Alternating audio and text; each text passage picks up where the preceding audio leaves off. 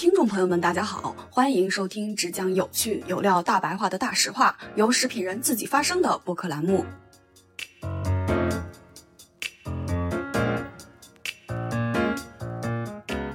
大家好，欢迎收听距离百年老字号还有九十八年的播客节目《大实话》，我是食品圈的大喇叭岳婉柔。很多熟悉《大实话》的听友可能知道，就是我不是一个全职的主播，然后我现在的工作呢，主要在功能性原料的公司。最近呢，我就接到很多客户的需求的时候，我发现，哎。怎么越来越多的需求都在看装饰同源，希望把一些美妆护肤的成分比较有认知的植入到一些口服的产品中。哎，看来我们补剂行业是不是也要走之前就是美妆行业的那一条路？它叫成分党。所以呢，我就找到了成分党的前辈，也是我的好朋友韩笑，希望能够找一个嘉宾，他既懂美妆成分党，又能充分理解口服的成分党，一起来完成这期节目的创作。经过这期节目的录制呢，我和韩笑对于口服外用的产品也有了新的认识。从装石同源源头的源到装石同研研究的研，难道这只是成分的直接迁移就够了吗？所以，我们今天到底聊了些什么呢？为什么会有这些改变？Hello，大家好，欢迎来到美妆内行人，我是节目主持人韩笑。今天这期节目呢，是美妆内行人和大实话的一次串台节目。节目的结尾呢，是我们这期的福利时间，为大家准备了十份礼品，欢迎在评论区留下你听完这期节目的收获和感想。听众朋友们，大家好，我是美妆内行人的节目主持人韩笑。今天很高兴的和我的老朋友婉柔一起录节目。大家好，我是大实话的岳婉柔月月，我终于和美妆内行人串台成功了。没错，对，我们经常开玩笑说啊，美妆内行人和大实话聚到一起呢，就是又健康又美丽。为啥我们今天会一起录这期节目呢？是因为咱们俩上周在杭州一起参加活动嘛。当时咱们聊起个话题，就是说口服产品和美容产品之间的关系啊。因为这个既和面部护肤的外用产品相关，又和皮肤的这个内在状态有关啊。哎，那婉柔，你平时会吃什么口服的美容产品吗？我最近就是一个非常美丽的意外，然后我们同事给了我一个护肝片的一个样品，然后我吃着吃着发现就是肝好了没好，因为我也没去做肝功能检测，我也不是很清楚。但是我意外的发现我变白了，哇哦，而且是那种透亮的白。然后后来就去问我们研发的同事。哎，他告诉我，哦，你这个成分里面有谷胱甘肽、有叶酸这些。我说，哎，这不是我们每天抹的吗？对对对，谷胱甘肽也是很多护肤品当中会使用的成分。嗯，对。那韩笑，你会在吃这些补剂类的产品吗？对我吃这个还蛮 久的，因为大家应该知道，之前有一个很有名的品牌叫 Fanco，他们有各个年龄段的那个食品包。我最近在吃一个品牌叫做培里康，他们也是做护肤品的同时，也做口服美容产品都有。说实话啊，就是你看我在美妆行业里做这么久啊。但是上周你问我那个口服美容的那个问题的时候啊，我当时真的回答不清楚。我觉得这还真的是一个挺复杂的一件事情。对，所以呢，从外到内和从内到外打通，还得讲通。对，在这个环节上，其实说实话，我不是很懂啊。所以呢，既然你单向的，我只懂你，你懂。对对对，没错。所以呢，既然你问了我这个问题，那我就要负责到底。所以呢，今天我就邀请了一个我认识很久的品牌叫 Indie Pure 乐了的两位负责人。和大家来好好聊一聊这个护肤品和口服美容保健品之间的这个关系，因为 Indipure 真的是我在国内目前能找到在口服美容领域研究的非常深的品牌。那么，Erica 和 C 和大家打个招呼吧。Hello，大家好，我是 Erica。Hello，大家好，我是 CC。哇，声音真好听！欢迎 欢迎。竟然请到了一个这样一个很奇特，或者说不能说奇特吧，就是这种就是很常见的一个组合，美丽又漂亮，对，就是健康又美。这个组合是很常见的，但是在一个品牌当中集合到一起，其实我觉得并不多见。所以我国内非常少见。我们在海外做调研的时候看过，有很多品牌是有这样的产品线的布局，但是国内很少有这种的。嗯，对对对，两条腿走路。对，那我觉得 Erica，你既然作为品牌负责人，能不能和大家介绍一下乐聊到底是个什么样的品牌呢？嗯，可以。Indie Pure 乐了的话，它其实是国内首家装石童颜的一个口服美容品牌。然后我们的话是从二零二零年开始做，然后现在做了三年。当时二零年的话，是我们首创了一个抗糖装石 CP 的组合。确实的话，在当时的国内市场，大家有单独推口服的保健品的。那个时候的话，这个妆品的功能性护肤品这个也刚刚开始，但是一起结合起来做的话，我们是第一家。然后的话，我们通过这个护肤品和口服美容的组合的话，是希望能够提供给消费者一个综合的一个年轻态的产品解决方案，让他能够感受到由内而外的这样的年轻的感觉。当时是怎么想到？因为直接入场就选择说护肤品跟口服保健品都一起上吗？对，一起上。这个当时是怎么想到的？我们公司整体的所有的产品线上线，就是我们的天猫旗舰店是在二零年上线的。其实我们的品类市场调研研发这个工作已经持续做了两三年，在上线之前。然后当时我们最开始做这个事情的起点，就是因为我们的洞察，其实国际，特别是以日本、韩国、欧美国家。大家对口服美容、口服的产品能够对皮肤带来好的一个状态，这个东西都有了一些认知。然后我们同时也认为啊，就是国内其实要想在这个中国建立这样的科普认知，或者这个整个行业往前能走一步，它其实是离不开一些大佬、国家政策的一个推进的。所以在这个最早期的时候，因为跟华西生物的这样的一个合作关系，我们就知道华西生物在推进它的所有的原料的口服应用。然后我们也知道，国内的很多大佬在推进这件事情，不仅有华西生物，还有巨子生物，还有很多大佬在推进。所以我们是觉得，只有这样的大佬，还有这样的国家相关的政策，能够在不断的 push 这件事情的情况下，我们是具备这样的市场条件的。我们也认为，中国的消费者到了，根据 GDP 的情况，根据这个市场洞察情况，我们认为中国消费者到了这个阶段了。所以我们在当初最初来做这件事情的时候，其实本身初心，我们是真实的认为，一个好的皮肤状态。真的不是靠简单的体表护肤品就能够完全达到的，它是一个非常综合的一个微生态情况。当然，你做一个品牌创立，它肯定需要天时地利人和。那你的市场端是不是具备了？当时其实我们也根据我们有的信息条件，我们分析了一下，觉得首先市场需求逐渐会到来，嗯，然后以及这个市场的推动力也会逐渐到来。所以我们在设立初期的时候就非常笃定的，非常非常笃定了，做了庄家石的这样的一个 CP。做了庄家石的这么一个概念，这么个理念。当然，在过程当中，我们会逐渐的去微调一些我们的定位。嗯，比如说，你到最开始讨论的时候，也会有装饰同源还是装饰同颜，那都会有这样的沟通，因为源和颜是完全不一样的两条线。现在我们对外沟通的时候，我们是装饰同颜。其实最开始我们对外这样讲的时候，没有人理解什么意思。听不懂，对，所以我们在跟消费者沟通的语言上面，我们不断的会有一些微调，我们定位上也会微调，但从最开始我们就非常坚定的在走庄家式的路线，嗯嗯，所以这是源于我们的护肤理念和市场观察。对你刚刚提到一个点，其实还挺打动我的，因为你说刚开始在推广市场的时候，其实是受到了比较大的阻力，因为你要做消费者的教育和认知。其实非常巧啊，今天在我们录节目的中午，我刚刚从华基生物的总部出来。和他们的整个品牌线的负责人一起吃了个饭，他们就说，作为他们这么大的集团，在推广自己旗下口服的护肤品和口服的保健品，或者说他们食品线的时候，其实也是遇到了非常大的阻力。消费者其实会质疑和并不认可你的这个逻辑。那么，作为一个那么大的集团，都会遇到这样的问题。那我作为乐雅这样一个相对说刚初创三年的品牌，其实我相信你们遇到的阻力是会更大的。那 OK，那我们就问一个很尖锐的问题啊！你们在推广自己的品牌过程当中，刚刚我听到了说装饰童颜和装饰童源这件事情，让很多人会充满了质疑或不理解。那么在其他情况下，你们还会有这样的一些不被消费者认可或理解的时候吗？其实这种不被理解呢，我觉得倒不是消费者不能理解你，或者是我们对外沟通的我们的合作方，然后我们的市场的这个相关的，无论投放也好，无论达人也好，他不是说。他不理解你，其实是这个基础科普教育的问题。它存在着信息差，它存在着认知差，它随着主流的这个教育的成本，就是还是我刚才讲的，你一定需要大佬，需要整个市场在往前推动。你靠单一一个人去推动这些事情是很难被教育的，这个成本也是巨大的。所以造成这样的困难的原因，我觉得是这个原因。然后我们最开始去推的时候，因为我们二零年上市嘛，我们可以回忆一下二零年市场上。那时候被人更容易认知的这个成分，它可能是胶原蛋白肽啊，对对对对对，可能这个因为是最早的一批的老一点，像这个汤臣倍健，然后他们做胶原蛋白肽的普及还是做的还 OK，但是大家依然会紧跟着下一个问题：智商税吗？啊，对，这也是会不会对我的肾脏造成负担？会不会让我身体越喝越不好？嗯，对它一定会面临着无数的这相关问题。所以对于新的原料、新的成分，它能对你的皮肤有什么帮助？我经常讲，我每次出去跟大家沟通我们的产品、讲我们的品牌理念的时候，我就像一个和尚，就是我像去念经。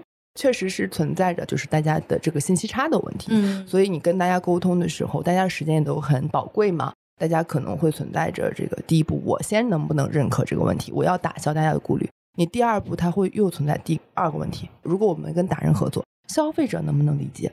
甚至有一些达人，我可能有比较早常年有口服美容的心，但是我的消费者未必能理解。它会存在我去教育这些消费者的时候，也存在他们会不会一样来反过来质疑这个问题？嗯嗯，所以在整个沟通当中就会存在着巨大的阻力。而且刚才韩晓讲了，你是一个刚刚出来的品牌，大集团去推这种类型，他都会有质疑。那你小品牌，你凭什么可以？嗯，你是特别好的问题。对，那月月，我想问你个问题：你作为行业当中的专家，你能不能告诉我，口服美容产品到底是不是智商税？其实口服美容在中国的印象里面，它是植在骨子里的。我们从古代的时候，老祖宗那一辈，对老祖宗那辈儿。他们就会吃阿胶，然后会吃那个花粉啊，这种大自然的东西，他们觉得养颜，对吧？那其实食补也是口服美容的一种。其实通过吃东西，然后让我们的皮肤变得更好，这是非常成立的。对，包括就是我们吃维生素，其实口服美容没有像那么就是玄一样啊，就很复杂成分，那个名字我都不会念，就那个 PQQ 那个不是不是不是 那个全名对吧？我到现在我都念不出来，就是它没有那么神秘。其实我们吃个维 C，吃个维生素，你知道很多人那个指甲起那个皮皮，对吧？那个皮皮那也是皮肤问题啊。那我们其实大多数就是缺维 B 了嘛，吃一吃补一补。其实口服到美容它一定是成立的，只是说在补剂里面有一个点叫弥补不足。你如果缺，你补进去了之后，你一定会有很好的效果。那我们在尤其刚才提到胶原蛋白，我看到的一些临床说的是二十五岁开始流失，那你给十岁的吃，它肯定没用啊。嗯。所以我们觉得还是说你要不足，然后你去补，然后你才会觉得有更好的一个效果。而且这个效果也是非常因人而异的。尤其现在消费者，我们刚刚也说越来越聪明了。嗯，你给他一个美白的东西也好，就是提升紧致度的也好，抗糖的也好，你不仅要告诉他这个东西可以达成你的效果，你还需要告诉他为什么。嗯，对，这个可能就是说我们现在的传播上面可能也需要的一些问题。嗯，所以通过月月的回答，我感觉。口服美容一定是有一定功效的，对吧？对。OK，那我们既然有专家的认可，我就敢往后面聊了。不对，我觉得就往大一点说，就是吃和你的皮肤一定是有功效的。对，你可以通过它变得更好，也可以通过它变得不好。对。就是现在很多小姐姐为什么长痘痘长得很厉害，或者怎么样？因为吃糖吃的多吗？对，吃糖吃的多。就我自己有一个很多，就是我之前那个。一七年左右的时候，我们不是给那个咖啡奶茶店做渠道供奶嘛？然后你知道，就是奶茶这些不是糖比较多，我们每天吃很多样品，一个是糖，一个奶油。我从小到大，零到二十八岁，我没有长过痘痘，就那一年我疯狂爆痘，就是因为糖和奶吃的多。是的，对对，它会导致你的皮肤表面的炎症因子的表达会比平时更活跃。对，嗯，OK，那所以我都能理解了。乐了的第一个口服产品是抗糖片。对对吧？跟我讲一讲这个产品背后它到底是怎么作用的？其实抗糖这个概念呢，大家既熟悉又陌生。哎，听了很多年，但好像到底是干嘛的？到底是不是智商税？到底有没有效果？其实好像有各种各样的声音。我们的认知是抗糖是真的有效的，而且甚至市面上你大部分皮肤的问题，如果你抗糖解决不了的话，它也可能不能起到更好的效果。就比如说我们想要亚太人一般都会比较喜欢白这个点。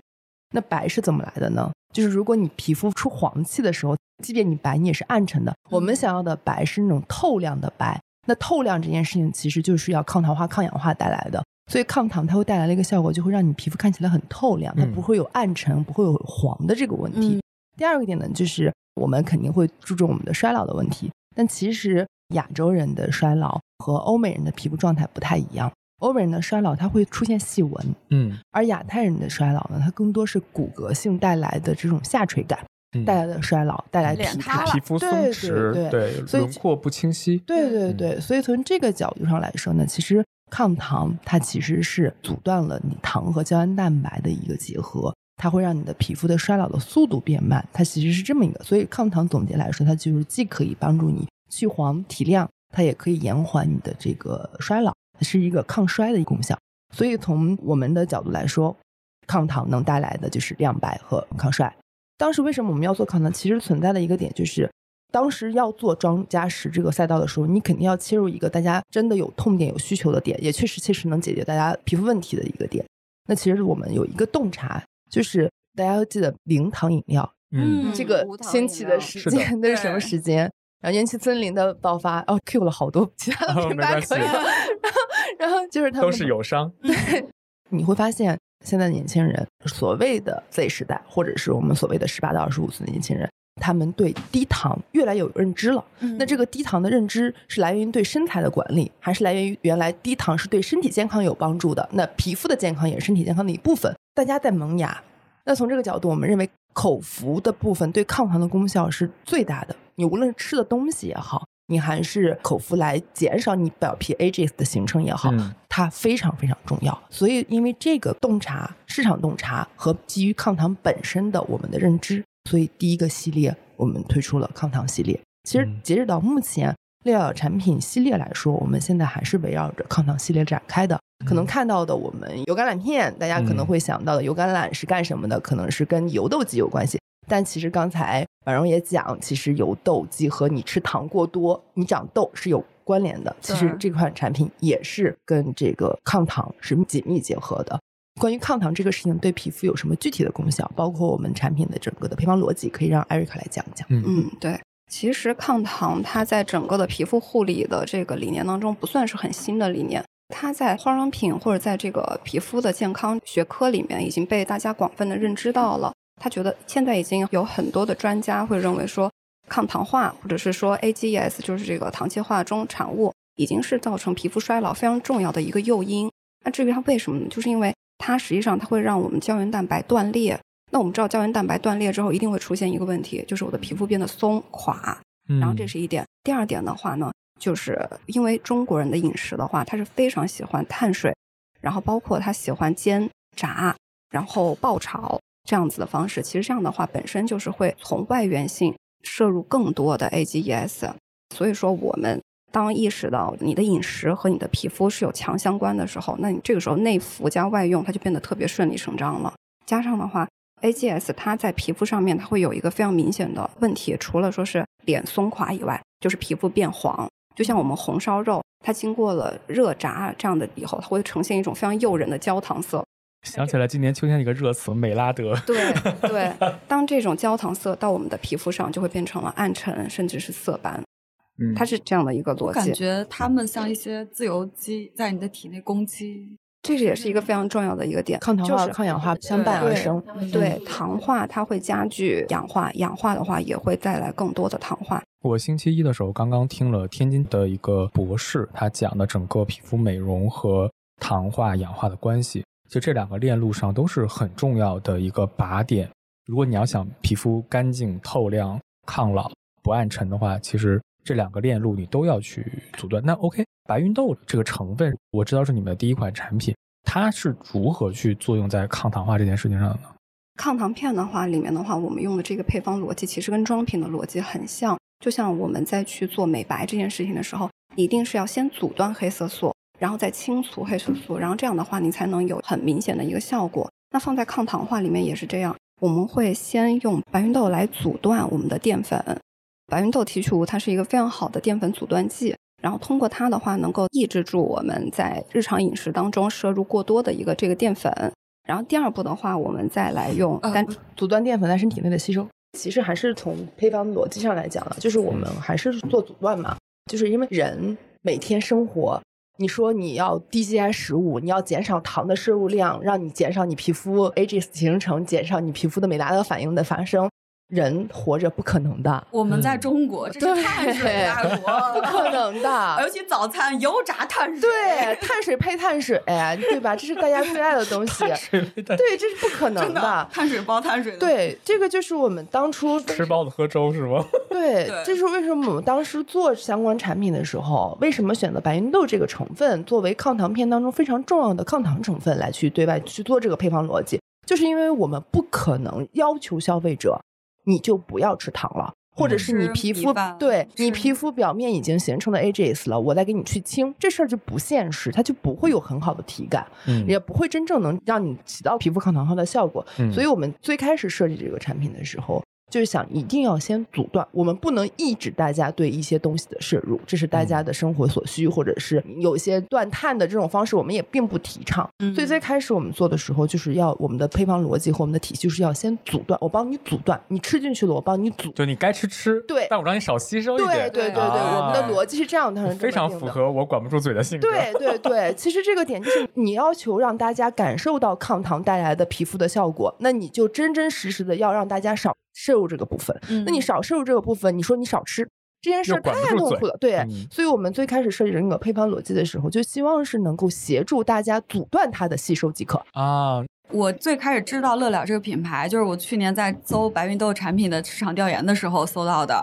然后我们当时买了市场上十几款白芸豆的产品，我只找到了你们一家用的是美国 Face Two 的原料，是的，这是什么？是的，我我不懂啊，真的不懂。这里有一个就是大实话小技巧，就是。我们在买白芸豆的产品的时候，你会发现有些商家写的它有白芸豆提取物，有些叫白芸豆粉，对对，有些叫白芸豆，这完全不一样的东西。是白芸豆提取物，从原料端来讲，一千五一公斤；白芸豆粉，二十块钱一公斤，你也能买得到。就是看到他们公司的那个宝贝详情页的介绍的时候，我当时觉得这家公司挺舍得在原料上面花钱的，良心。就是白芸豆这个概念之所以会火，就是因为飞速的这家公司，他们这个提取物当时做了丰富的临床。它有一个非常标志性的一个临床，就是每天摄入一点五克，然后可以让你体内百分之六十六以上的那个淀粉阻断阻断淀粉到糖的过程。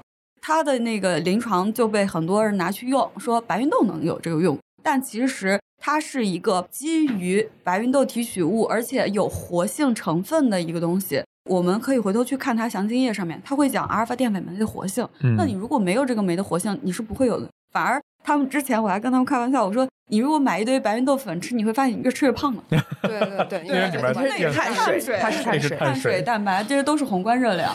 那我是不是可以理解成，就是我每天如果吃一点五克这样的一个白芸豆提取物，我大概吃一碗米饭只吸收三分之一碗？我想补充一件事情啊，关于这个点，不能给你这种不切实际的我我我想补充几个点吧。第一个点就是说，到底白芸豆提取物起效量是怎么样的？第二个点是不是市面上所有的白芸豆，因为有刚才讲了白芸豆粉和白芸豆提取物的区别，那是不是市面上所有的白芸豆提取物它的效率都是一样的？我觉得这是两个点，然后以及你是不是有了吃了白芸豆提取物，你就可以毫无负担的吃饭了？我觉得这三个点一定是一个需要科普和建立认知的一个过程。第一个点就是白芸豆提取物它的摄入量到底是多少起效，以及它基于什么样的情况下？刚才晚上有讲 Face Two，其实市面上所有的讲你的白芸豆提取物能够阻断百分之六十六的淀粉的，他们用的所有的数据报告全部来源于 Face Two 自己的临床实验和论文发表，而这个部分人家用的仅仅是 Face Two 的原料。嗯，也刚才讲的阿尔法淀粉酶活性的问题，其实没有国际标准，也没有国内标准。对，都是你的厂家自己的标准。你写活性一万，我就敢写活性十万，因为你的计算标准是不一样的。所以，我们如果单一来说，你这个原料添加的量，以及单一来说你的活性，它都是不合理的，它甚至都是有一些数据迷惑你的地方在。所以，我们常见到，对对，非常常见。我们上游就是这么骗人的。对，这段我一定不会掐掉的。我就被开除了。所以，这也就引申出来，乐了在做我们口服产品上面一个非常强的原则，非常非常全的原则。第一个原则就是我们在原料商的选择上，我们一定会选择全球最优的原料商。A 原料和 B 原料都叫同一个原料，差距巨大，无论是成本差距和功效差距都差距巨大。但其实对于消费者来说，都你可能不知道。对的，嗯，真的是可能不知道。所以在这个点上，第一，我们的要求是必须要选择最优的原料。第二个点就是一定要做有效添加。嗯，为什么要做到有效添加？你没有对比的就是概念性添 加，对是常见套路。对，而且这两点要加在一起来说，是好原料的有效添加。对，嗯，对。第三个点就是一定要好吃。嗯，因为口服类的产品最大的痛点是能不能坚持吃，因为很多产品你不坚持吃你是看不到功效的。所以我们要坚持的就是现场品对，一定要坚持吃。嗯，然后第四个就是要便携。对，就是一定要你随手可吃，到处可吃，而且你觉得好吃的话，你会忍不住跟别人分享，以及随时可以给别人吃。你们的是一小袋一小袋，就是我们之前会发现，就是爸爸妈妈、爷爷奶奶他们吃的补剂是一大瓶，一大瓶，对，这个不好带啊。对，但这个就是一个很明显，就是现在口服美容上的一个趋势和一个很重要的一个点，就是你的那个适口性和你的这个依从性。因为其实我不吃药，对对对，因为比方说能不能坚持吃，然后我来录一个 ASMR，可以吃，好好吃啊，对吧？能不能坚持吃，其实是决定你的功效的一个很重要的一个点。真的很很清晰。牙口不错，它这样咀嚼的过程会不会也让你有减压的感觉？没有，会的。我很喜欢咀嚼的感觉。对，哦，好好吃啊！关键是是，而且它会有清凉感。它那之前我吃的这个是菠萝味的，对的，对对对，海盐菠菠菠萝味。它这个其实已经是我们现在三点零的一个版本了。然后之前其实有一些口味也挺好吃，包括我们试过这个莓莓这种梅的味道，然后还有像是冬天我们也会做一些限定的抹茶生巧，其实这种味道都还挺好吃的。哇哦！对，但是说到调味，其实也是我们很注重的一个点。然后包括月自己，就是它属于比较上游端，它其实对这个感触，我觉得可能会更深。有些原料真的是很难吃，有腥的，有臭的，有苦的。对，尤其美妆类的成分，像那个口服美容的。谢谢有被骂到。不是，就是有一些，就是那个胶原蛋白里面，它会讲一些加一些肽类，比较腥。还有一些原料会很苦，还有一些原料会极酸。其实这些如果真的做成片剂、粉剂的话，是会有比较大挑战的。所以比较偷懒的做法就是做成胶囊，直接咽下去。对对，其实除了口味，还会有一个问题。就是有挺多的白芸豆的那个鸦片糖果，它吃起来会有那种粉质感。嗯，我不知道大家会不会有，就显得很廉价，对，像吃淀粉一样。对对对，是的。其实我们这个就会在这个上面去花非常多的精力去来做。很清晰了，很脆。嗯，包括现在添加那个甘蔗多酚，也不是很多人会喜欢的一个味道。为了调这个口味也还蛮难的。那个甘蔗多酚的作用是什么？甘蔗多酚本质上它还是一个多酚类的产物，然后多酚类的产物它会有一些共同的属性，就是它在抗氧化、抗氧化这个上面，苹果多酚、柑橘多酚，对，现在蛮多的。而且多酚类的东西的话比较高端一点，嗯，哦，还有燃脂促进代谢，对，是我还是回去把那个配方逻辑再讲出来，我担心到时候后面大家忘记这个部分了。对对对对，然后那个说到这个乐了，我们坚持这几个点嘛，就又回到就是我们选用的 Face Two，然后其实是 Face Two 是做了根据你的身体体重、你的 BMI 不一样，它做了不同每天不同身体体重、不同剂量。不同卡路里摄入的各种测试，然后其实对于基础就是像我们正常身材的人，它的测试的起限点是在四百四十五毫克，然后它的测试的上限点是在两千一百毫克，然后它会对于正常身材的人、中等身材的人和偏胖身材的人，在每天摄入的卡路里含量不同的情况下，摄入到不同的 Face to 白芸豆的提取物的含量来进行的这个测试。其实乐了一般会建议大家一天服用四到六颗。在我们的认知里面，我觉得你作为正常身材的人，你大概一天四到六片基本上就足以，但是一天也不用摄入过多。其实摄入过多，它其实是一种我们从性价比上来讲是觉得没有必要的。而且这个跟你的饮食结构有关系，比如说你饮食结构中你就不怎么吃淀粉类的东西，你每天就是爱吃肉，那你其实吃这个白芸豆也好，这个是没什么用的，你还是会长胖。它主要其实就是针对于淀粉，我们这种高碳水它的一个饮食来做的。其实补剂的话，品牌会有一个建议量，临床也会有一个建议量，大家吃多少还是取决于自己的一个饮食习惯。然后说到配方逻辑，就刚才我们讲了嘛，我们是要先帮你阻断。那其实白芸豆提取物算是在中国比较早期进入中国可以用在食品上的一个原料。嗯。然后我们现在在三点零时代，我们是加了甘蔗多酚。嗯。然后甘蔗多酚这款原料其实它是去年的新颜料。嗯。然后也是我们当时在做抗糖片的时候，我们希望阻断糖的吸收。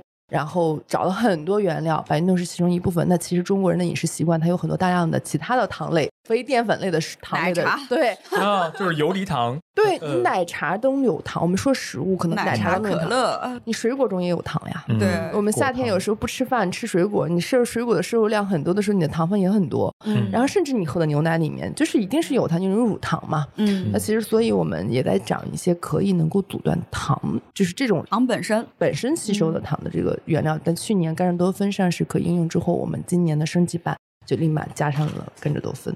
甘蔗多酚的起效原理能介绍一下吗？就是甘蔗多酚的话，它其实是可以抑制小肠中的两种酶，就是阿尔法的那个葡萄糖苷酶和阿尔法淀粉酶，所以它就是像我们讲的，你的游离糖和非游离糖它都可以很好的控制，这是一点。然后像刚才我觉得我们讲了一个点很好，就是在我们日常的饮食当中，我们往往不是只吃淀粉，我们其实还会摄入油，然后包括一些肉，一些这样的东西，对吧？所以的话，其实我们的配方就会做的比较立体。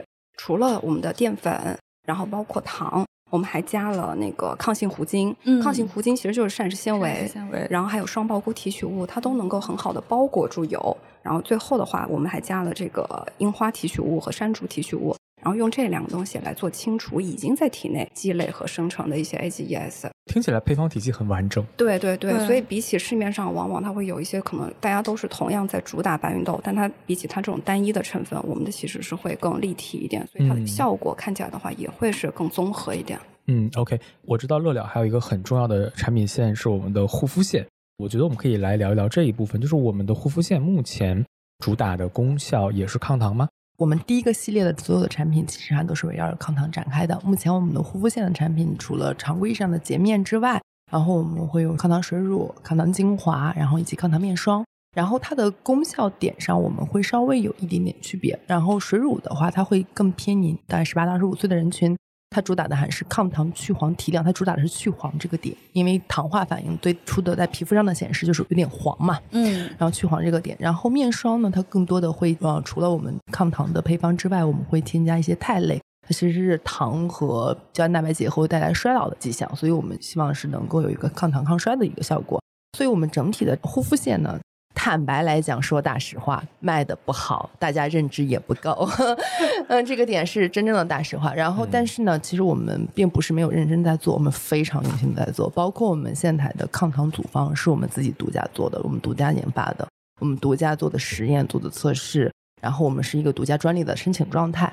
然后，所以我们装品，因为现在的现状有多卷，韩晓应该非常清楚。对，每个品牌都是超级玩家。呃，对，所以在这样的一个市场情况下呢，其实我们也会在装品上面，它的占比或者它的市场的受众用户，可能就会没有口服美容这一类相关产品更被大家熟悉。所以，可能有些消费者认知里面的乐疗都不一定他知道有装品。对，对我是韩笑跟我提出来，他说你们有装品，然后我才发现是这个的。因为最开始找你就是白芸豆，然后只知道就是补剂类这一条线，但是从我自己，因为我的接触的圈子都是吃内服这一块儿，但是我发现就是说我们的一些品牌方也好，客户也好，他们都在往外扩，就是因为口服这个东西，你最快我就算你保效果，你也可能需要三个月，对吧？但其实消费者尤其对一个新品牌是没有这么多耐心的，而且口服美容这个概念的话。就是很难去量化，我是变白是因为吃了你吗？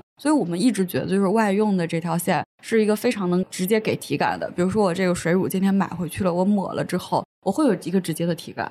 所以你们美妆真的很好做吗？才不是嘞！我刚才听的时候，我就像一个超级马里奥一样，脑袋上出了一个问号。你知道为什么？你知道我们我们拍着多想做美妆，就是因为作为一个两个行业横跨的人，我告诉你们都很难做，都很难做。我跟你讲。就是护肤品，我们现在就是敢承诺你二十八天见效的，已经是良心品牌了。但不过比你们三个月还是要好。对我们觉得就是怎么样？莫名其妙 battle 了起来。最起码我买个新的洗发水，然后买个面膜，我一贴完我就是水水润润的。我觉得这就是一个非常直给的一个体感，完美。这个产品真好，我要马上复购。吃的就可能需要三个月。但这这一点，我作为美妆行业的从业者来说，可以说一下。确实，你在外用产品的过程当中，能够在即刻增加皮肤的含水量这样一个效果。当然，包括对，比如说它通过一些多糖类的物质，能够让你的皮肤含水量短时间的增加。然后随着你皮肤的透光度的增加，它看起来好像更白嫩、更白皙。但它真正想要去见效的话，它需要解决非常严重一个就是透皮吸收的问题。对对，这个是口服产品不用去担心的，你们一吃进去一定是有效果的。对，但是护肤品的透皮吸收是个很大的问题。另外一个，像一些国际大牌，大家都知道那一些法国、美国的大型集团，他们在糖化的方面研究的很早，也很深入。他们对 AGEs 的这样一个形成的原理以及是否能够清除，也做了很多的文献上的一些报道。大家也确实发现。如果你经常吃糖的话，你的皮肤状态确实会变得暗沉、蜡黄，衰老会加快。我是想聊一个话题啊，就是其实也是我个人一个很久的疑问：单用护肤品和单吃保健品，它已经被论证是有效果的。那么我们现在把它俩结合起来，乐了现在做就是这样的事情。如果口服保健以及外用物品功效都是一的话，那么同时去服用的话，它是一个什么样的效果？这个点就是我们为什么要做装饰童颜的一个点，就是我们认为，无论是从数据上还是从理论上，我们都认为你口服加外用一定是让效果和增益的。然后我们这种类型，其实这也存在，就是你怎么让消费者知道，嗯，是不是消费能不能有数据支撑，嗯。然后其实这个点，我们自己乐了作为国内确实比较少见的两个赛道都在做的品牌来说，我们自己确实是做了大量的数据的储备。比如说，我可以拿现在我们今年在推的这个乐了油橄榄片，然后我们是有一个油橄榄系列，油橄榄系列里面有油橄榄口服，就是油橄榄片，然后我们还有我们的油橄榄面膜和油橄榄水。然后今年我们就做了关于油橄榄片的 CP 组合的功效数据，单一服用油橄榄片，单一使用油橄榄水，油橄榄片加油橄榄水，然后做了这样的人体的功效测试，然后你就会非常清晰的发现，如果你是口服加外用。共同来使用的话，它的效率比单一服用哪使用哪一个都是好的。但是这一点上，我们认为啊，就是庄家石这个理念是我们希望倡导的。然后我们也不认为这个事情是一家独大的情况，我们希望大家共同促进这件事情。所以我们并不是说你一定要用同一个品牌的，或者只用乐了家的口服产品加妆品，你能起到这个效果。而我们是认为，你只要在你的生活习惯和你的护肤理念上来讲，你愿意使。加外用，它一定效果大于单一方面。那听起来的话，其实这又扣回到了刚刚我们提到的装食同源和装食同颜的不同。那艾瑞卡，我知道你在品牌这方面做了很多的努力和工作，能和大家好好来解释一下装石同颜这件事情到底是一个什么样的一个研究基础吗？嗯，可以。我们先回到说皮肤跟那个健康它是强关联的。嗯，我说几个小例子，可能大家都会感觉到。就比方说我，我熬夜了之后，我的皮肤可能就会出现暗黄，然后松弛，对吧？然后还有的话就是，比方说我如果这段时间我的激素异常，比方说我可能吃了一些特别油、特别辣的东西，我皮肤就会出油、长痘。对，然后还有的话就是，比方说我可能最近吃的水果比较少、蔬菜比较少，我的皮肤就会比较干燥，其实就是缺少维生素。就这些东西，其实它都是一个非常普遍的这件事情。但是我们去做日常的补充的时候，只做外用的时候，其实你可能内在的这个问题是没有被解决的。比方说你缺少的维生素，或者是你身体内已经有的这样的一些情况，其实都是没有去解决的。所以庄家石其实是比较好的，能够来解决这个问题。但是回到怎么解决这个问题，我们觉得是童颜这件事情是包含了同源的，因为童颜追求的是说我用同一种物质来解决这个问题。我觉得这个概念很好，而且很新。嗯，对对对。但是消费者其实追求的并不是说我就是要一个物质，既可以涂又可以吃。嗯，他其实不是这个，他是希望说我能有一个东西，有一个产品，有一套组合，能够解决我同一个问题。所以的话，装饰童颜它研的就是这样一种有机的闭环的产品解决方案，它是满足了一种需求。对对对，我们始终的话都还是从消费者的需求出发，就想消费者长痘痘，你长痘痘肯定是跟你比方说外在的清洁这个东西有关系，同时跟你皮脂腺的这个活跃也有关系。那我要解决的话，肯定是由内而外的一起来解决。嗯，听起来我觉得刚刚艾瑞卡解释的很清楚，就是装饰同源的意思，比如说像有橄榄的片跟有橄榄的水。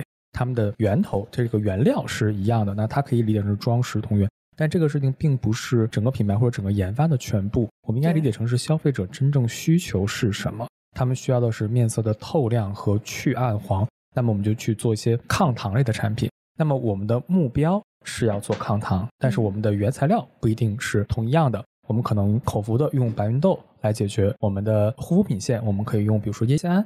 这类的成分来解决，只要能够达到了消费者抗糖、面色透亮的这样的一个目的，就 OK 了。哎，我刚才忽然想到，其实口服美容的这条产品线，就是往未来看，就是比如说产品线的设计，其实可以去模仿美妆线。比如说，针对油皮线，我们会有一个解决方案，对吧？吃什么抹什么。然后美白线吃什么抹什么。干皮线就是提升水保水的，吃什么抹什么，特别棒。完了，今天这个节目录完之后，我们美妆我我们美妆行业核心技术外流。这油橄榄线就是基于油皮的油痘肌的。那我们干皮什么时候上线？就胶原蛋白啊，你们干皮很需要透明质酸钠，对对对，酸钠。其实油橄榄片当时我们设定的就是因为油痘肌，我觉得跟你们的核心人群是不是比较有关系？十五到二十岁油皮比较多，我们的人群。不止十五到二十五岁，现在乐聊整个消费者人群大概是一个什么样的情况？我们的消费者人群其实还挺有意思的。我中午的时候，月月还在问我，他说：“哎，你们的人群是不是大多数都是未婚和未育的？”我说：“未育这一点，其实我们很难从我们现在的这个数据反馈上看得出来，因为我们现在还没有推类似于小朋友吃的或者是全家布局的。对对对。但是的话，我们却能看到有两个非常明显的一个分类，它分在两个象限里面，一个是十八到二十五岁，另外一个是二十五到三十五岁。然后这两波人群特别有意思。”我们的第一波人群十八到二十五岁，其实占我们的用户群的比例非常大，但是相反，二十五到三十五岁这样的精致姐姐们，她们却贡献了相当多的复购和这个消费金额。我们就发现，其实我们的消费者他并不是口服小白，他其实是对口服美容或者对这种长期保养，他是有一定的心智的，所以他能坚持下来，反而是因为他真的看得到效果，而且他愿意在这上面去坚持去受益了。对。是的，十八到二十五岁的年轻小朋友，他可能会有一定的其实效果的需求，对。然后他的复购和坚持性可能不如二十五岁到三十五岁更健全的有口服美容认知的人。但其实整体来讲，我要分享一个我们的数据，也是我自己觉得很骄傲的一件事情，就是我很感激大家，感激我们的消费者，就是我们的复购率很高。有多高？哦我们店铺的耳朵数好了，复购率是在百分之四十。然后行业基准线大概在多少？二十多就已经很高了。然后，所以你们现在基本上已经超了行业的一倍，我可以这样理解吗？对，其实我们不是炫耀，明白明白明白。更多的是抱着感恩的心，就是特别是有的部分我们合作达人和部分的销售渠道，我们的复购率达到百分之八十到百分之九十，可以说买过的人都继续回购。哇塞！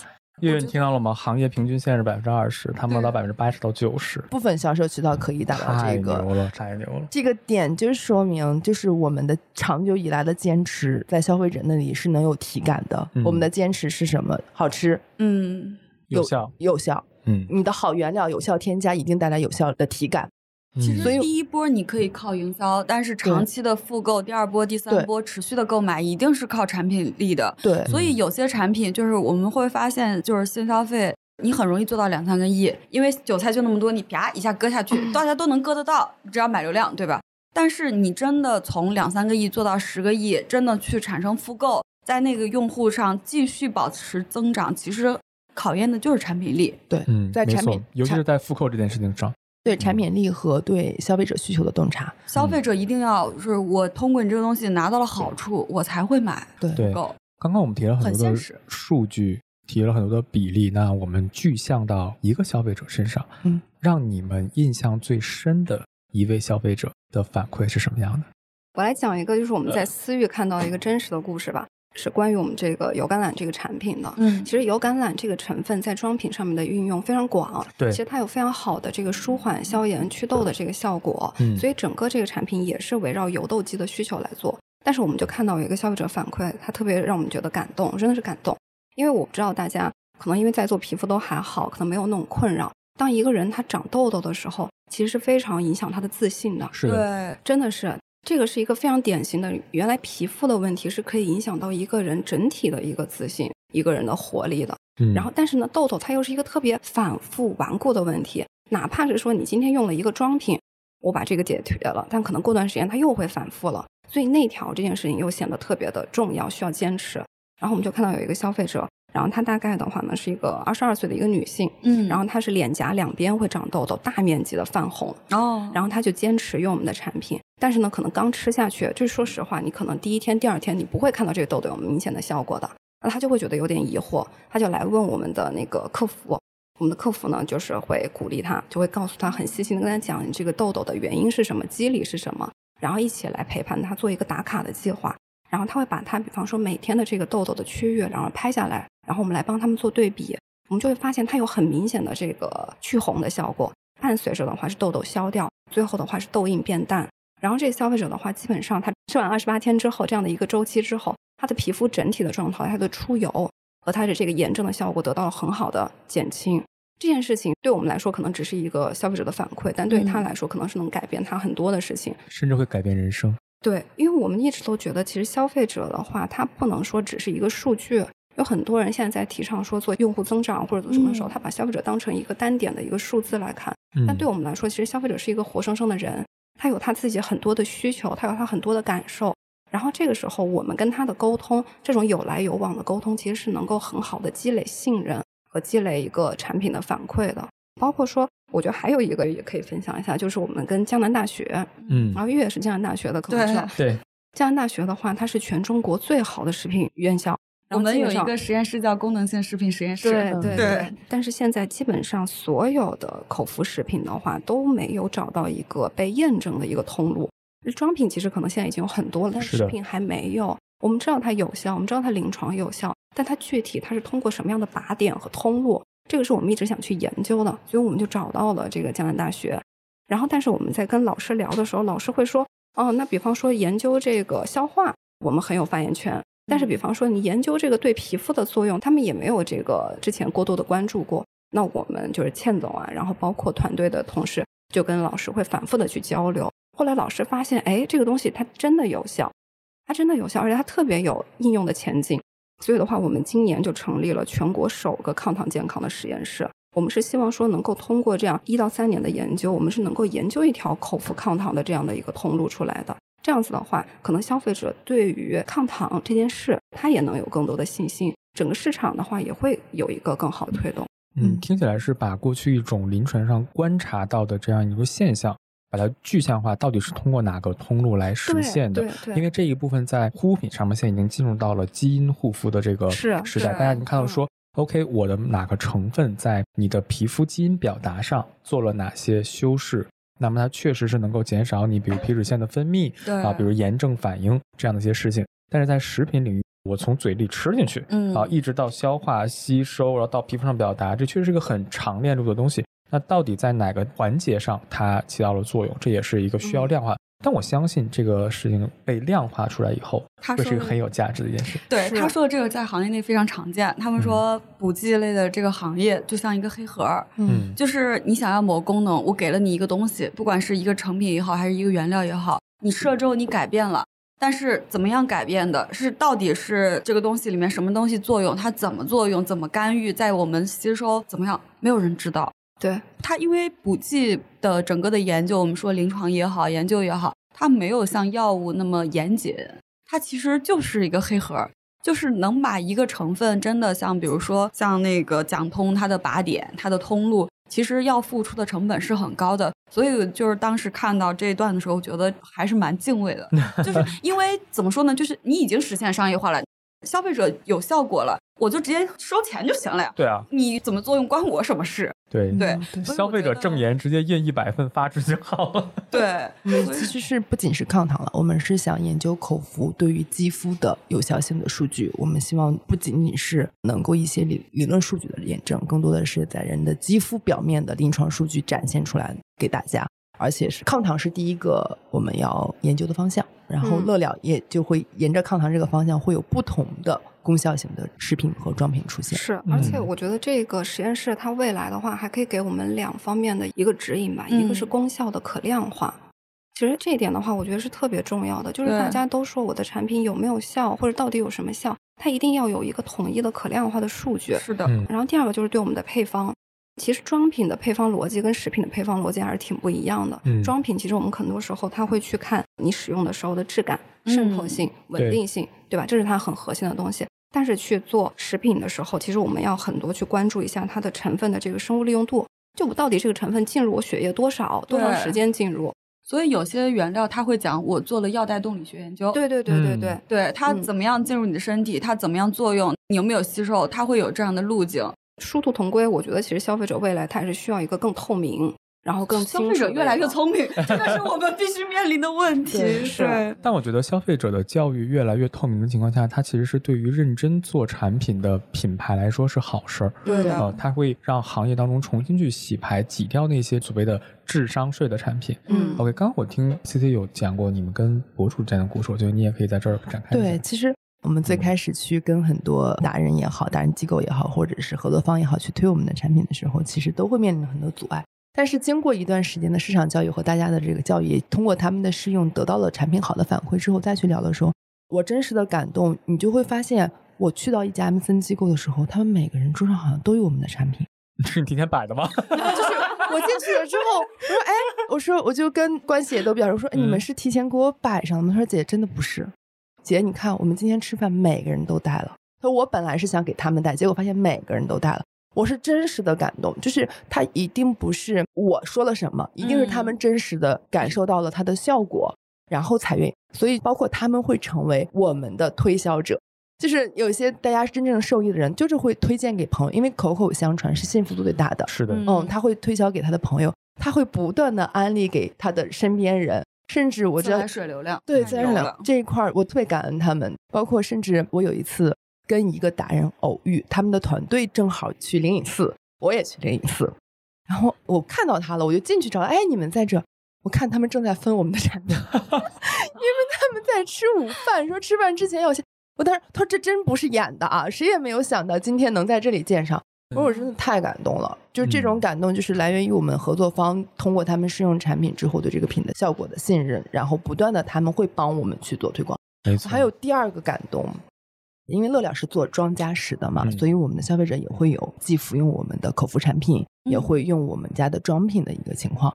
然后我们有一个消费者的案例，我觉得特有趣，他但是他身上非常典型。其实身边有一类人，他其实如果你做基因检测也好，或者做身体检查也好，对自己身体非常清楚的人会知道，有一类人他其实是对淀粉的代谢非常差。嗯，每个人的基因不同，它会存在代谢的情况好与不好的问题，它是低于平均常人水平的。然后，所以它的特点就是它吃淀粉特别容易发胖，嗯，然后它的皮肤状态特别容易暗黄，易胖体质，对，易胖体质且暗黄，所以它呢就是属于吃了我们的抗糖片，加上了我们的量子精华抗糖精华，然后他坚持服用了大概一个月左右的时间，他是搭配着使用，坚持服用一个左右的时间。他从他的同事跟他讲：“你最近用了什么护肤品了？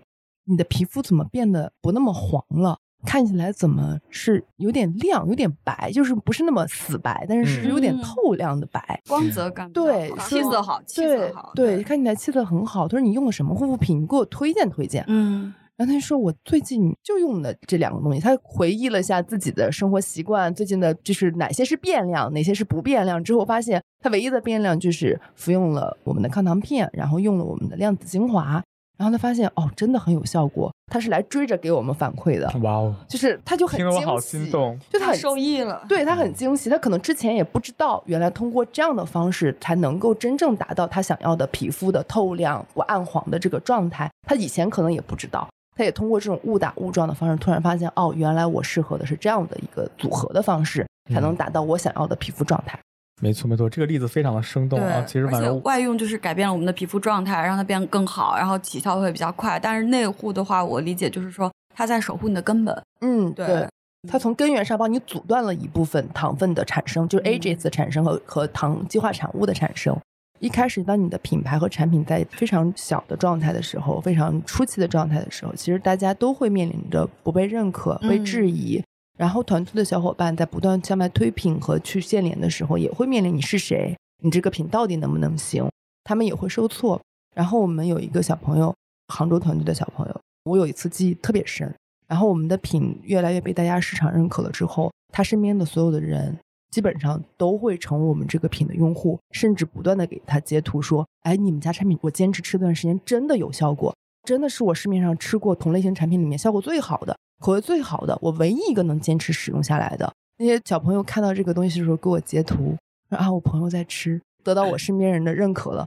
这种感动就是我觉得团队能获得认可，这种正向反馈，对，会让你很有成就感。对，就是团队小伙伴们也会很有成就感，他会有品牌的归属感和认可感。没错，因为刚刚 C C 提到这个场景里面还是挺有标志性的。第一个，你提到是博主 M C N，可能很多正在听播客的人。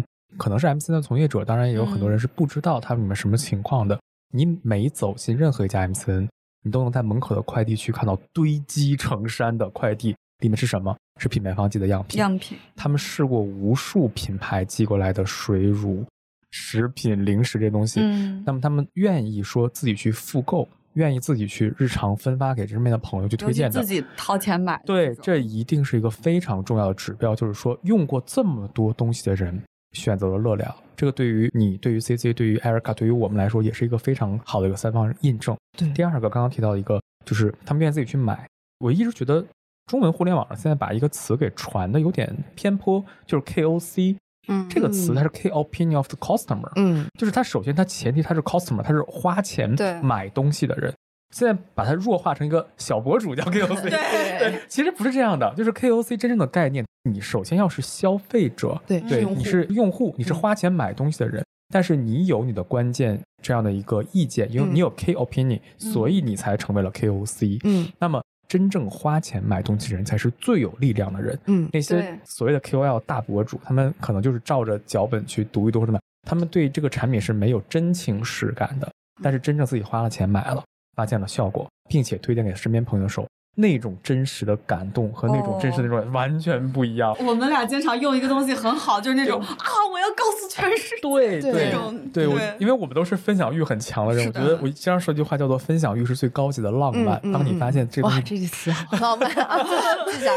对，真的就是当你发现这个东西真的很好的时候，你恨不得告诉自己身边所有的好朋友，对，你们也要来试一下。而且你一定要你受益了。骗不了人，对对，我觉得这个确实是有两个东西，我觉得是骗不了人的。我觉得一个就是舌头，嗯，吃的东西好不好吃，你喜不喜欢这个东西，真的舌头是不会骗人的。嗯，另外的话，我觉得就是你整个人皮肤的状态，你日子过得好不好，真的，你看你这个人的状态，啊，对，是看得出来的。然后另外的话，我就是觉得其实很多品牌或者很多团队，它可能各自的爽点不一样。比方说，有的品牌它特别追求增长，就追求增长是好事啊，就可能它特别追求，比方说一些亮点的东西。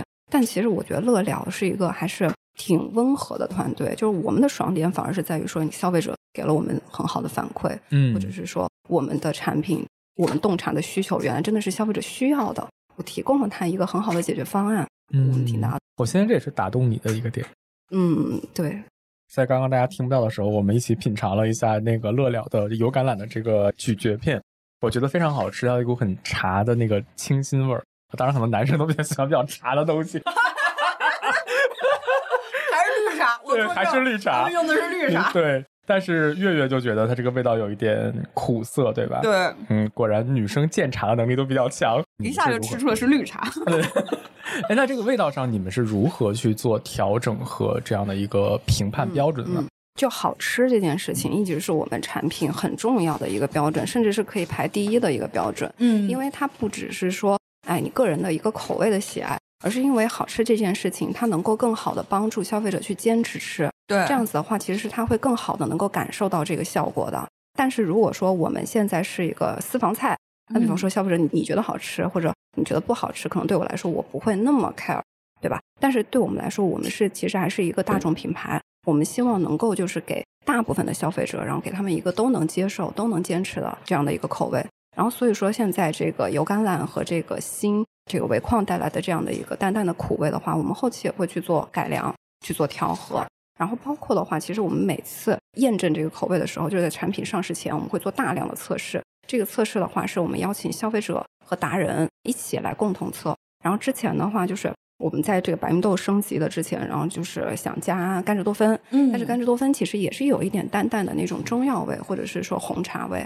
然后我们就有消费者可能很少老用户反馈，他说：“哎，他吃出来有一点这样的味道。”然后不是很喜欢。对对对，我们就想，我们那这个东西我们一定要想办法改。我们就想去说找供应商来调，但这就是我们另外遇到的一个现在行业里的问题，我们要吐苦水的。其实国内里面做这种调味的公司很少，就算有的话，做的好的，它基本上也是服务国际的品牌，因为其实对国内来说，做调味这件事情它不赚钱。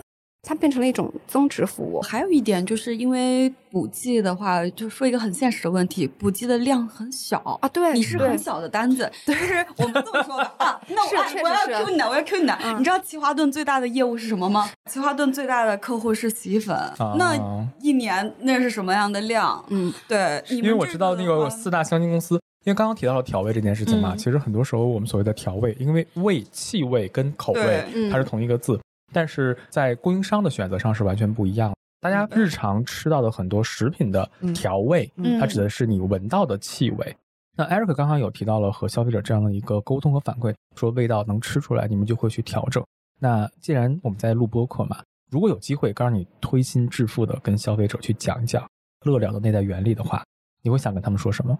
我那天看到一段话，我觉得就是挺好的，它是村上春树说的。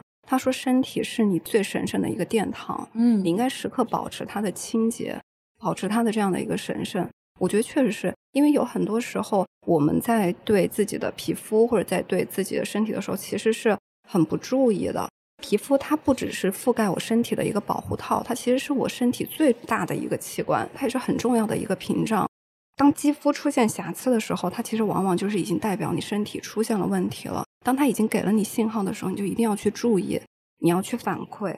对，而且所有的这个衰老理论的话，也会提到，就是当你的肌肤出现问题的时候，其实很有可能它会跟两个因素有关。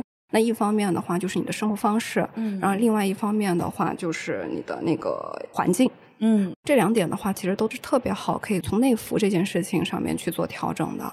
所以，我希望消费者他对自己的身体要有一些敬畏。嗯，啊，你刚才提到这个，一个是生活方式，一个环境，我觉得其实。说难听点，地球的环境，我们的阳光、空气、水，它的质量会越来越差。这个没有办法，所有人大家都一样。对。然后，但是我们能够改变的，其实就是我们的饮食，我们能够就是吃的好一点，稍微质量高一点，对于自己的管理稍微好一点。对对。今天这个录完节目，给我最大的这样的一个感受，其实是过去我们只关注面部、皮肤或者身体护理这样一个表面的东西。就是我们能够去影响，也就皮肤那四毫米的这一点点的东西。对。但其实你后面有一整套去支撑这四毫米皮肤的一整套的供给系统。那么这套供给系统要跟我们的饮食相关，跟我们的食品的营养健康相关，跟我们作息，还有我们的整个的这个大的环境有关系。那如果我平时也很自律，也很健康，然后平时也会注意我的饮食和运动的话，那我还需要去做这个口服补剂方面的这样的一个补充吗？我觉得就是在这类产品的摄入上面，其实人体的这个，你随着年龄的增长，你本身就是在一个衰老的过程当中，这是人不可避免的下 坡路了，对，下坡路了。这截止目前的科技是没有解决的一个问题，所以在这个点上，就是你在衰老过程当中，你自然会需要一些额外的摄入，特别是有一些原料、有些成分，它其实是人体不能自生成的，不能再生的，对，不能再生。所以这个过程当中，就是有一些是自身不能合成的，你就需要外剂的补剂来去帮助你维持或者是延缓。然后另外就是你人体本身在衰老过程当中，你确实就需要这样的一个补剂的成分来提高它的这个活力，然后让你的这个衰老的指标可以稍微走得慢一点。对，之前他们开玩笑说做补剂最喜欢做什么人群？儿童，因为他们是上升期。你说你吃这个东西聪明了没有？小朋友肯定会长高，会变聪明，有没有效？但它一定是个积极良性。但是人一到二十五岁以后，它就是个下滑的路线。所以补剂一直在强调的是，我会让你的下滑曲线本来说是这样的，然后能变成这样的。我们是播客。啊。我会把这个图画一下。就是说，我们在讲刚才，就是他们提到一个词叫“年轻态”。嗯，我们不是说让你吃了这个东西就从二十三岁回到十八岁了，变年轻了，而是让你有一个年轻的一个状态。那什么叫年轻态？那我们想，年轻的人有朝气、有活力。比如说，我们就看老年人好了，一个五十岁的人，我们为什么觉得这个人年轻？不是说他头发全是黑的，不是说他没褶子，而是这个人有活力。我非常认同你。其实我觉得。优雅的老去也是一件非常好的一件事情，因为我自己也是健身教练嘛，我其实很多人也不知道我这个隐藏身份。OK，今天才知道。呃，我会非常推荐上年纪的人做一些力量性的抗阻训练，包括一些饮食上的一些控制。原因是，首先你随着基础代谢的降低，你势必会骨骼钙质的流失和有机物的流失。以及你的肌肉会被代谢掉，少肌症。对，少肌症。但是恰恰你越是上年纪的人，越需要肌肉去保护你自己，它的关节的冲击啊，这些包括保护你的骨骼。那么同样的，随着年龄的增长，我们外界的这些食补，再加上现在整个中国的饮食结构并不是很健康的情况下，大家反而会需要一些外源性的东西，包括你的运动，也包括食品口服保健这些东西。当然。护肤品也是一个非常重要的一个补充板块，嗯，因为无论是说保持你日常皮肤含水量，以及防晒，这些都是能够让你看起来更年轻态的一些方法。同时，再搭配内源性的一些食品，就是我们说那种优雅老去的状态。对对对，我觉得其实现在当代的都市人，他不应该被年龄定义。大家追求的，也就是比方说，我可能看起来三十岁，但实际上我没有三十岁这种感觉。然后再就是，我觉得其实。反而自律的人，他是更能够坚持口服美容的，因为他自律的话，他本质上他追求的就是一种效率。对于自律的人来讲的话，就是时间效率其实本来都是就是成本，对，都是成本。刚才提到，就是说自律的人反而就是容易看到坚持，其实效果就来自于你的坚持。因为营养素在我们体内是有一个负极的作用，它是累积才会有效果。那一定是一个时间的维度。我们强调单次的摄入量，你一天吃一片也没用啊，对吧？我们要强调的是一个时间的维度。那其实这就是一个长期主义，不管是内服还是外用、兼用还是一起，其实它都是一个相对来讲更长期主义的一个选择。也需要我们品牌方也好，呃，消费者也好，都需要给彼此更多的耐心。嗯，但是我觉得作为品牌方来讲，就是不要辜负了消费者的这一份期待。对，对的，没错。对，OK，那我们今天也大概录了一个多小时的时间。因为乐了这个品牌呢，我自己其实接触的比较早，但是这么深刻的去了解到口服美容产品和外用护肤品之间的关系，以及它能够达到的效果。说实话，今天这期节目是我第一次能够这么深刻的去了解，所以特别感谢艾瑞卡和 CC 今天带来这样的内容，让我和我们的听友们都能够更深刻的了解到，说皮肤，嗯，或者说护肤不是外面那四毫米皮肤的事情。而是说它是一个你一个整体性内源性的一个事情。同样也非常感谢我的好搭档婉柔，对我们俩认识这么久了，也是终于有对，终于有这么一期节目或者有这样一个话题，一个品牌能够让我们俩坐在一起聊一聊漂亮和健康的之间的关系。那今天我们节目就先到这里喽。最后呢，我们还有一个福利环节，因为刚刚聊了这么多的产品，我相信很多人也会比较种草嘛。正常情况下呢，美妆内行人是要抽出十份的这样的一个产品送给我们评论区当中的伙伴。但是今天婉柔来了，那我们就抽出二十份，怎么样？嗯，分别在美妆内行人小宇宙的评论区以及大实话的评论区，我们一起来抽。每个台我们抽十名。对，那送什么就由 C C 来定。哦，送我们的康囊片和我们的时光饮。哇，送两份吧？对对对。对啊，再说每个中奖的小伙伴都能够收到两份产品，对吧？非常感谢，OK，非常感谢，非常感谢。希望让通过美妆内行人和大实话能够接触到我们的用户，让他们能够通过这个方式认识到乐聊。好，我们奖品也送了。最后的话，我们还有一个小彩蛋给到大家。既然大家就是内服外养，今天都是内行人在，那我们来聊一聊就是割韭菜的指标吧。我们那个经常会聊到那个韭菜环节，对吧？今天的话，我们既然韩笑也在，先帮我们聊聊就是护肤品有什么样的韭菜行为，然后帮我们大家避避坑。这种话在护肤品简直是太多了，这块要帮你变声是吗？家人们谁懂啊？就是所有的博主，如果跟你推荐说必须要水乳精华、面霜、眼霜、面膜都要用的这样的博主，或者说这样的品牌，嗯，一定是要避坑的。就是你在用产品的时候，这这些东西绝对不是都要用的，这是第一个。第二个呢，就是说产品必须要成套买的。嗯，就是说啊，必须买我们这一套产品才会有更好的效果。这个也是典型的一种就是智商税的这样的一个。另外还有各种智商税的产品呢，就是你要看它宣传的这个成分在它的配料表当中的什么位置。如果要是非常靠后的一个成分，但是它作为主要的卖点来推荐的话，大家就是刚刚婉柔提到一个词叫做概念性添加。哦，你们行业也有？当然。是，就是概念性添加。对，这个是几个比较有代表性的，能够说大家一眼就能看出来它这个东西是不是智商税的。这个是美妆行业。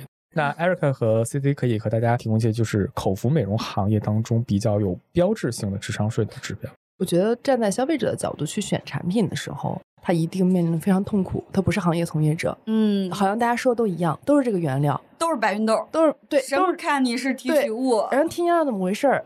说阿尔法淀粉酶的活性又是怎么回事？听起来就很玄乎，就大家很难选。我觉得这种情况其实确实给消费者造成了很大的困扰的，不知道该怎么选产品，然后也不知道可能盲选了这个智商税产品。其实从我们自己从业者的角度，包括乐聊的品牌理念这个角度，一直在倡导就是不要太相信那个听起来短期内就能告诉你能立马起效，就 offer 给你了一个非常有诱惑力的效果的产品，短期内就有一个非常诱惑力的效果的产品。我觉得这种。大概率可能你要仔细看一看，嗯，要仔细研究研究。然后另外一个就是，可能大家现在消费者其实也都很聪明，也都很爱学。我觉得要去研究一下这个产品，不能光听某一个人告诉你原料怎么怎么样，我们要去点稍微看一看它的配方是怎么讲的，对，它的逻辑是怎么讲的，它讲这个逻辑是不是能够符合大家的基础认知的？就是因为市场确实比较混乱的情况下，确实对消费者这个点也是大家选起来是有一点点门槛的。希望大家在选产品的时候，本着对自己负责任的角度，我觉得是要了解一下它的配方体系，你的原料到底是由什么原料构成的，它是不是有好一点？对，是不是有讲清楚？对，嗯，是不是有讲清楚？是不是告诉你短期内用一种非常刺激你的方式让你买单？我觉得这两个是一个小的建议。我觉得艾瑞卡那边肯定还有其他的。我就补充一下，就是短期起效这件事情，就大家一定要格外注意，因为它本质上我觉得它是利用了你想走捷径，或者它是利用了你对身材的一种焦虑。这件事情本来就是一个不是很 make sense 的东西，所以我觉得大家遇到这种，你一定要稍微就是清醒一点。嗯 嗯，天上不会掉馅饼。没错没错。好，那今天我们的节目就先暂时到这里喽。特别感谢艾瑞卡和 C C 给我们带来这么高质量的内容，也感谢我的搭档婉柔。对，感谢你们让我们俩终于 串台了。是的，是的，谢谢。行，那希望大家多多关注我们的大实话，也关注一下我们的美妆内行人。如果要是感兴趣的话，也可以支持一下我们的乐聊品牌，他们真的很不容易。那我们今天的节目就先到这里喽，拜拜，拜拜。感谢收听到这里，欢迎订阅我们的节目。如果您是通过小宇宙或喜马拉雅 APP 收听，想加入听友群的话，可以在 Show Notes 当中找到我们的小助理联系方式并入群。如果您是通过苹果播客或其他泛用型客户端收听，可以添加微信 BeyondPod 二零二一 B E Y O N D P O D 二零二一，备注美妆即可加入哦。